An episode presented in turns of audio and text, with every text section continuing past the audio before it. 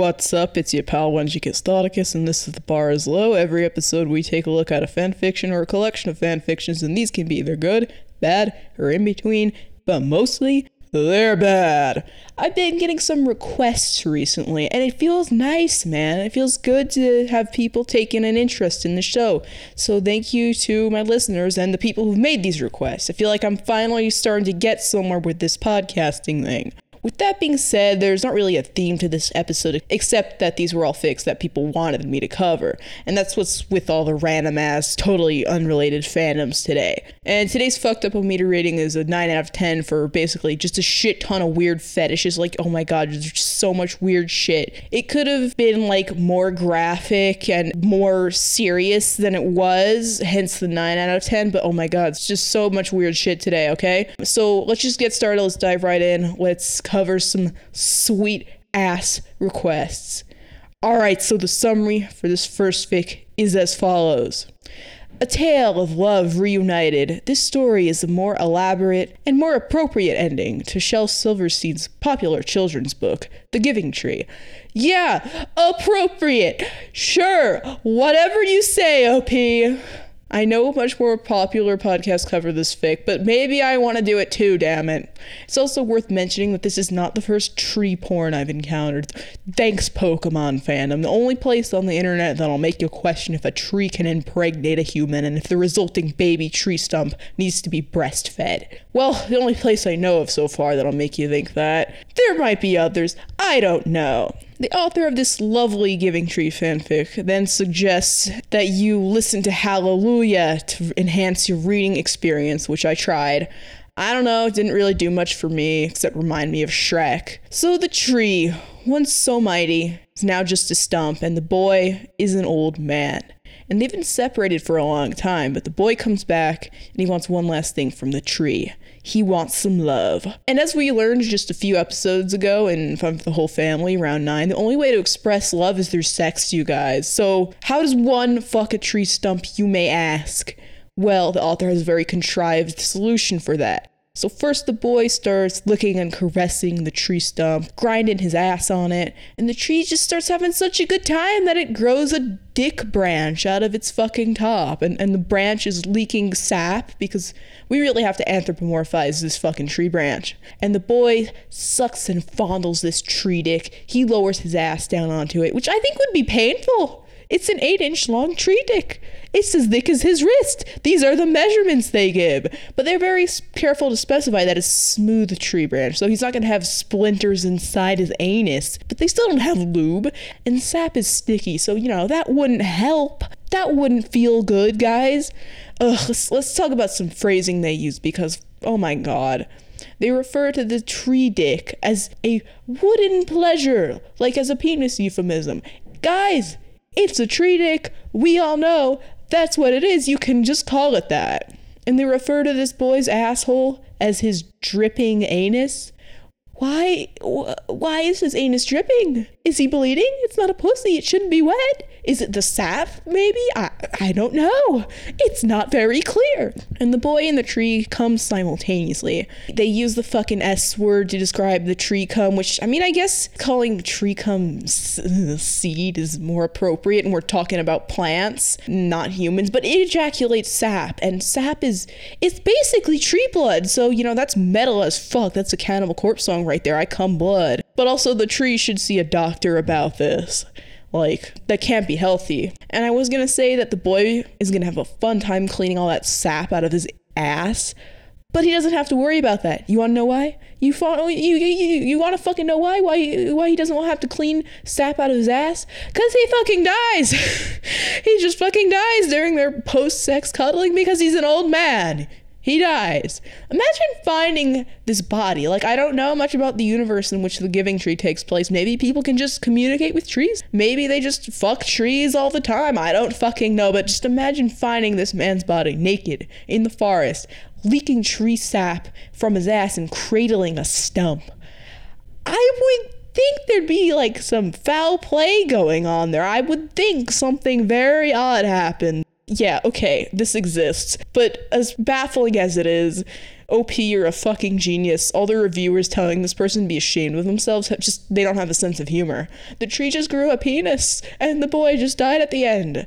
Modern problems require modern solutions. What can I say? So, this next author, upon learning that I had a porn podcast, immediately suggested that I cover this It's Always Sunny in Philadelphia pet play fanfiction that they were commissioned to write when they were a minor. Fandom always has me saying words that really have no reason to be together, like It's Always Sunny in Philadelphia and Pet Play, but like, I mean, if you're out there writing porn for money, I'm not gonna hold that against you. Just go off, you know? Let's read the tags first. Mac slash Dennis Reynolds. Mac. Dennis. It's Dennis putting the leash on Mac and calling him a bitch. So, let's not pretend it's anything other than that. Let's just have a nice time.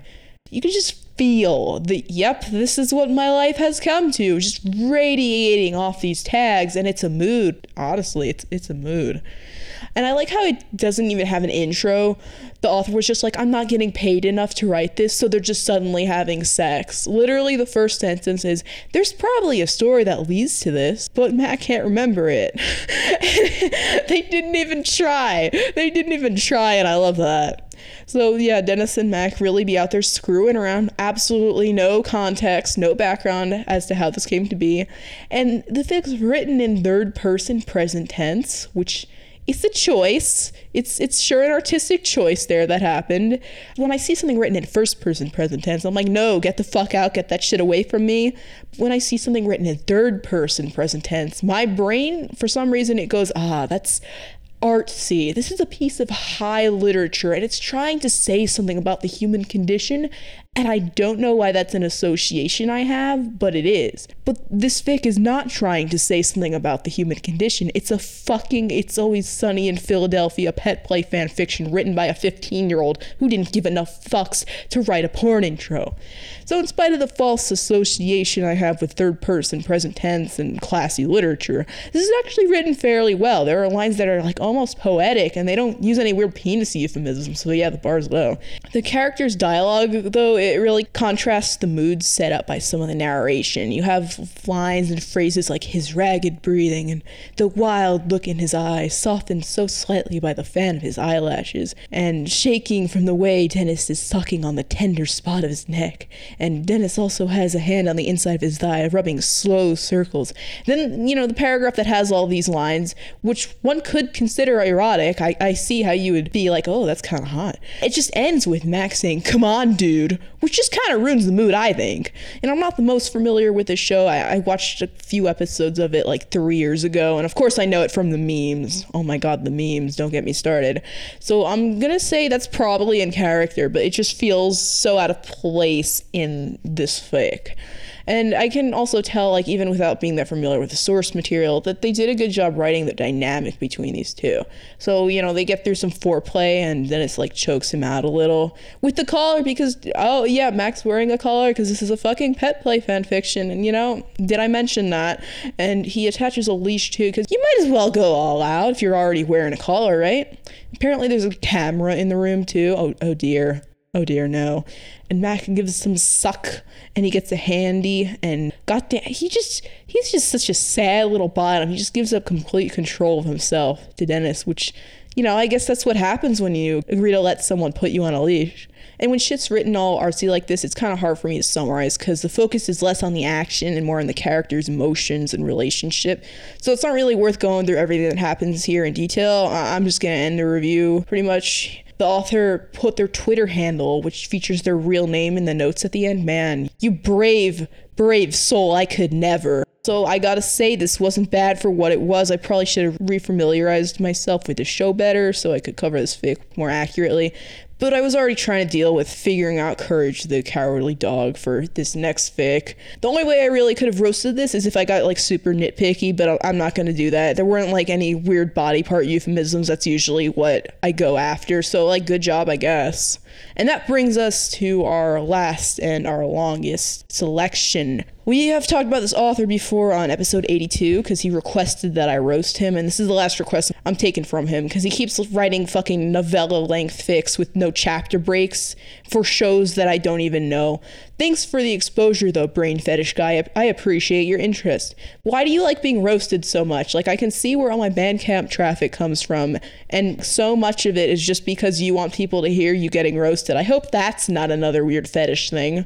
And one has to ask, how does a person develop a brain fetish? It might be slightly misleading to call it that because it's like a shrinking mind control combo fetish more than like anything else. And the answer to this question is cartoon logic was clearly a big part of this guy's sexual development. And the best, most accurate name for this guy would really be cartoon logic fetish guy, but I like brain fetish guy more. It's easier to say, it catches the attention.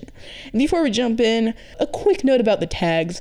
I don't think that urethravore and cute belong right next to each other. But sure, okay, it's your fic, it's not mine. Put those right next to each other if you want. Just the whiplash from reading these tags alone is pretty wild. So, yeah, this is a Courage the Cowardly Dog fic, and it starts off with Eustace and Muriel, the elderly couple who owns the dog. They're arguing about him. The old man, Eustace, is, of course, saying, Oh, fuck that dog, but not literally, okay? Courage actually doesn't get fucked literally here, so that's nice. They need to do something about him, they need to get rid of him, but of course Muriel is defending him. Eustace suggests that they get a shrink, which Muriel thinks he means a psychiatrist, but as you may have already guessed, considering what I said about this author's fetishes, well, Suddenly the TV turns on and the watch where you're going, you fools Asian stereotype guy comes on to tell them about his new shrink ray. The author will spend the rest of the fic making fun of how ridiculous this character Di Lung is, but what's really missing though is the Asian background music because that's what I thought was the worst thing about this character, just judging by the handful of episodes that I watched. Like this fic does have music cues in it, which are low key the best part. But like, where was stereotypical Chinese music plays in the background? Like, where was that OP? So this ad, you know, pretty much comes on TV where D Long offers to shrink down all your problems to nothing. Here's a quote. D Long propped his right girlishly flower sandal clad foot up on the outer rim of his van's back trunk and smugly explained, concluding his explanation by respectively pulling out a life size human male mannequin whose featureless, pure white face had been crudely labeled childhood trauma in black sharpie ink and using his shrink slash grow ray remote from the left and right pockets of his shorts and using the remote shrink button to make his new size alteration cannon literally shrink said mannequin to roughly the size of a peanut. Look, it's now so small I crush between fingers with ease. Ooh, ah, hey, hey, hey.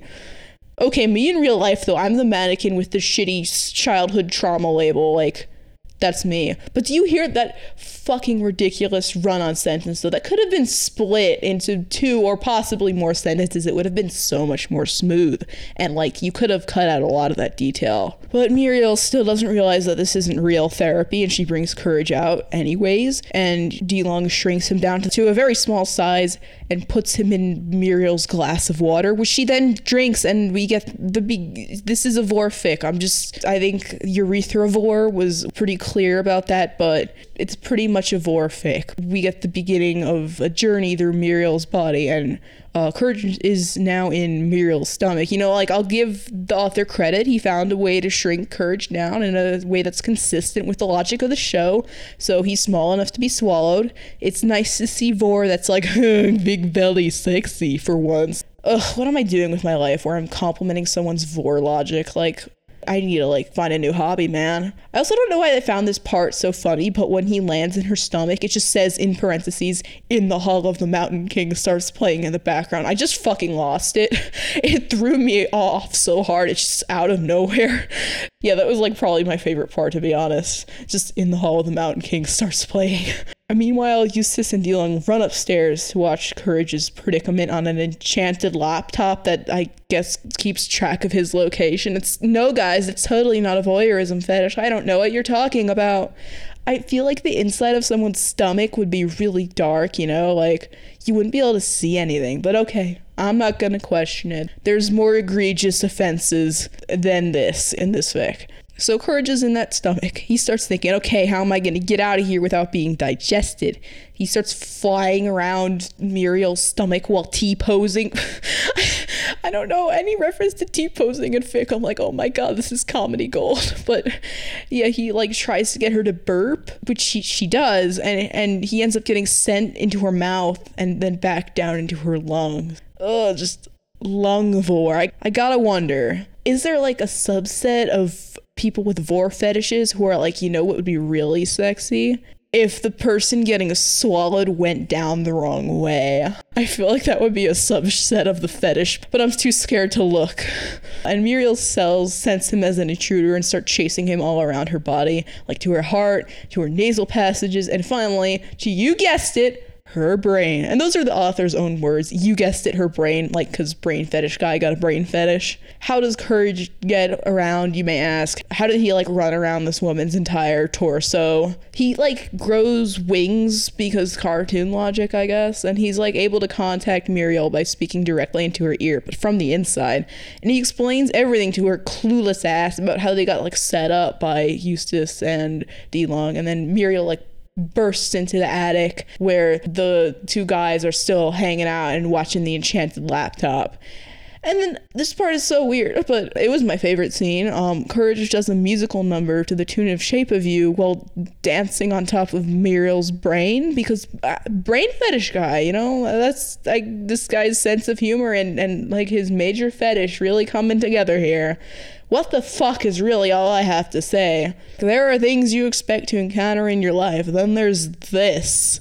I am a vore fetish drag queen and I feel literally no shame is a, a, quote from Courage the Cowardly Dog. Apparently, he does his little dance, which has really turned on Di Lung for some reason. He's like, oh, that's hot.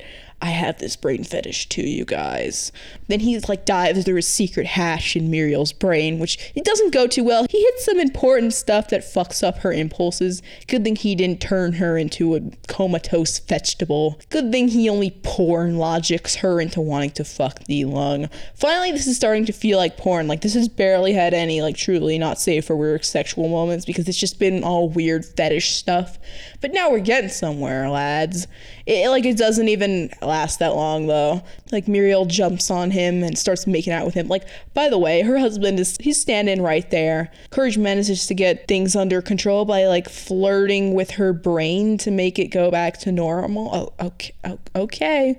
Okay, it was finally starting to feel like porn, and then that part just ended. So sad, right? I know like it's all been weird turns, but this takes another weird turn. Like one that doesn't really even make sense. Like it doesn't feel like a logical progression like the rest of the fic has. It just I don't know, it's kind of like eh, I don't know why this is happening, but Long and Eustace decide that they want Courage to be the perfect submissive housewife and control Muriel's brain into doing that. So he goes through Muriel's memory banks to find that information. And this this shit this is the nastiest part. I know we've already been inside someone's stomach, but this shit gets freaky when Courage starts like revisiting Muriel's old memories of him by like walking through her brain. Like apparently they had a like mommy little boy adult baby diaper fetish relationship going for a bit. Like she'd let him eat her out and and breastfeed. Like oh man no wonder eustace hates this fucking dog. God damn i'm not sure if i can completely blame him for this anymore. Like this fic hasn't even been that gross. You could just pass it off as like oh this is like a cartoon episode in written form. But okay now we have this shit going even though it's just a brief section just like the part where muriel wanted to bang D Long. Then Muriel's brain computer tickles courage for being so naughty. I, I, I, I, I don't, I don't, I don't fucking know, man. I, OP was just like, okay, how many weird fetishes can I possibly squeeze in here? And he was like, tickling. All right, that's another thing to check off from the list. Eustace and DeLong then boss around Courage, who's controlling Muriel's brain, and they call this fusion of like Muriel's body and courage behind the wheel, I guess you could say. They call it merge, and she gets to dress in some BDSM gear and whip the shit out of them. I, I don't know. Uh, but Courage then has a mental breakdown, and Eustace and Di Lung try to get him out of Muriel's ear with a Q-tip. He ends up traveling all around her body again. He gets pissed out, but he like clings to her vagina, and then he like crawls back up inside it. I guess that's the urethravore, I assume. And then he finally gets shat out in a torrent of diarrhea, and truly, I I have no words. I, I don't even know what to say at this point. So yeah, it pretty much ends with Di Lung having to like pay Eustace for something, and he gives him some gold, but it's fool's gold because you get it, you fool. He, he's the guy who always says, "You fool," huh? And Courage goes back inside Muriel's brain just to beat the shit out of Di Lung and Eustace, like they deserve, with the bars of fool's gold. And it just, yeah, it just ends like that. So, um, again, just like the other fic I've covered by this author, it, it overstayed its welcome. It, it really it didn't need to be this long. It, it was fun up until Courage's I Am a Vore Fetish Drag Queen and I Feel Literally No Shame musical number. But after that, it just kind of dragged on. I think it really would have benefited from being split into chapters and that way it would be easier to follow all the shifts in the plot that were happening because this does have some distinct sections. There were bits that didn't really make a lot of sense to me, but I'll give the author the benefit of the doubt and say that I wasn't reading closely enough. But this guy really, he does need to work on conveying his ideas more clearly and not using run on sentences fucking constantly. I get that some of his descriptors are trying to fully convey the setting, how the characters dress and act, and the cartoon logic, but he should just really cut out a lot of the superfluous detail. This one also wasn't as gross as the first one. Even the fetishy parts didn't feel as fetishy. Like it felt more like an earnest attempt to put cartoon logic onto the page. And there were some parts where it worked, some where it didn't and it felt less like something written completely for shock value. I did like some things about it, like when when the Hall of the Mountain King just started playing for no fucking reason. That was great. It had some other moments too, but yeah, this dude should mess around with his writing style and experiment to find the best balance of shock value and humor that he can. That's what I use fanfiction for, experimenting with my writing style. So that's all I got for today. To my requesters and anyone else who listened this far, Thanks for taking an interest in the show. I, I appreciate it. So today we covered The Giving Tree, A Gift of Love by Oh God, Here It Comes, You Must Not Miss. That's all one word. Your Fucking Rescue Dog by Pink E. Jessman, and Journey to the Central Nervous System of Muriel by Xander Martin 98. The bar is low is on Instagram. You can find us at the bar is low with an underscore in between each word. Follow us, you'll know what's coming up next. If you have a fic to suggest, like all these people we talked about today, you can get in contact with me. And if you want to drop a rating or review on iTunes, that'd be real cool. Not gonna beg you for five stars. Give me however many damn stars you think I deserve. And as always, I'm your pal Wenchicus Thoticus. This is the bar is low. Thank you for joining me, and that's all for today.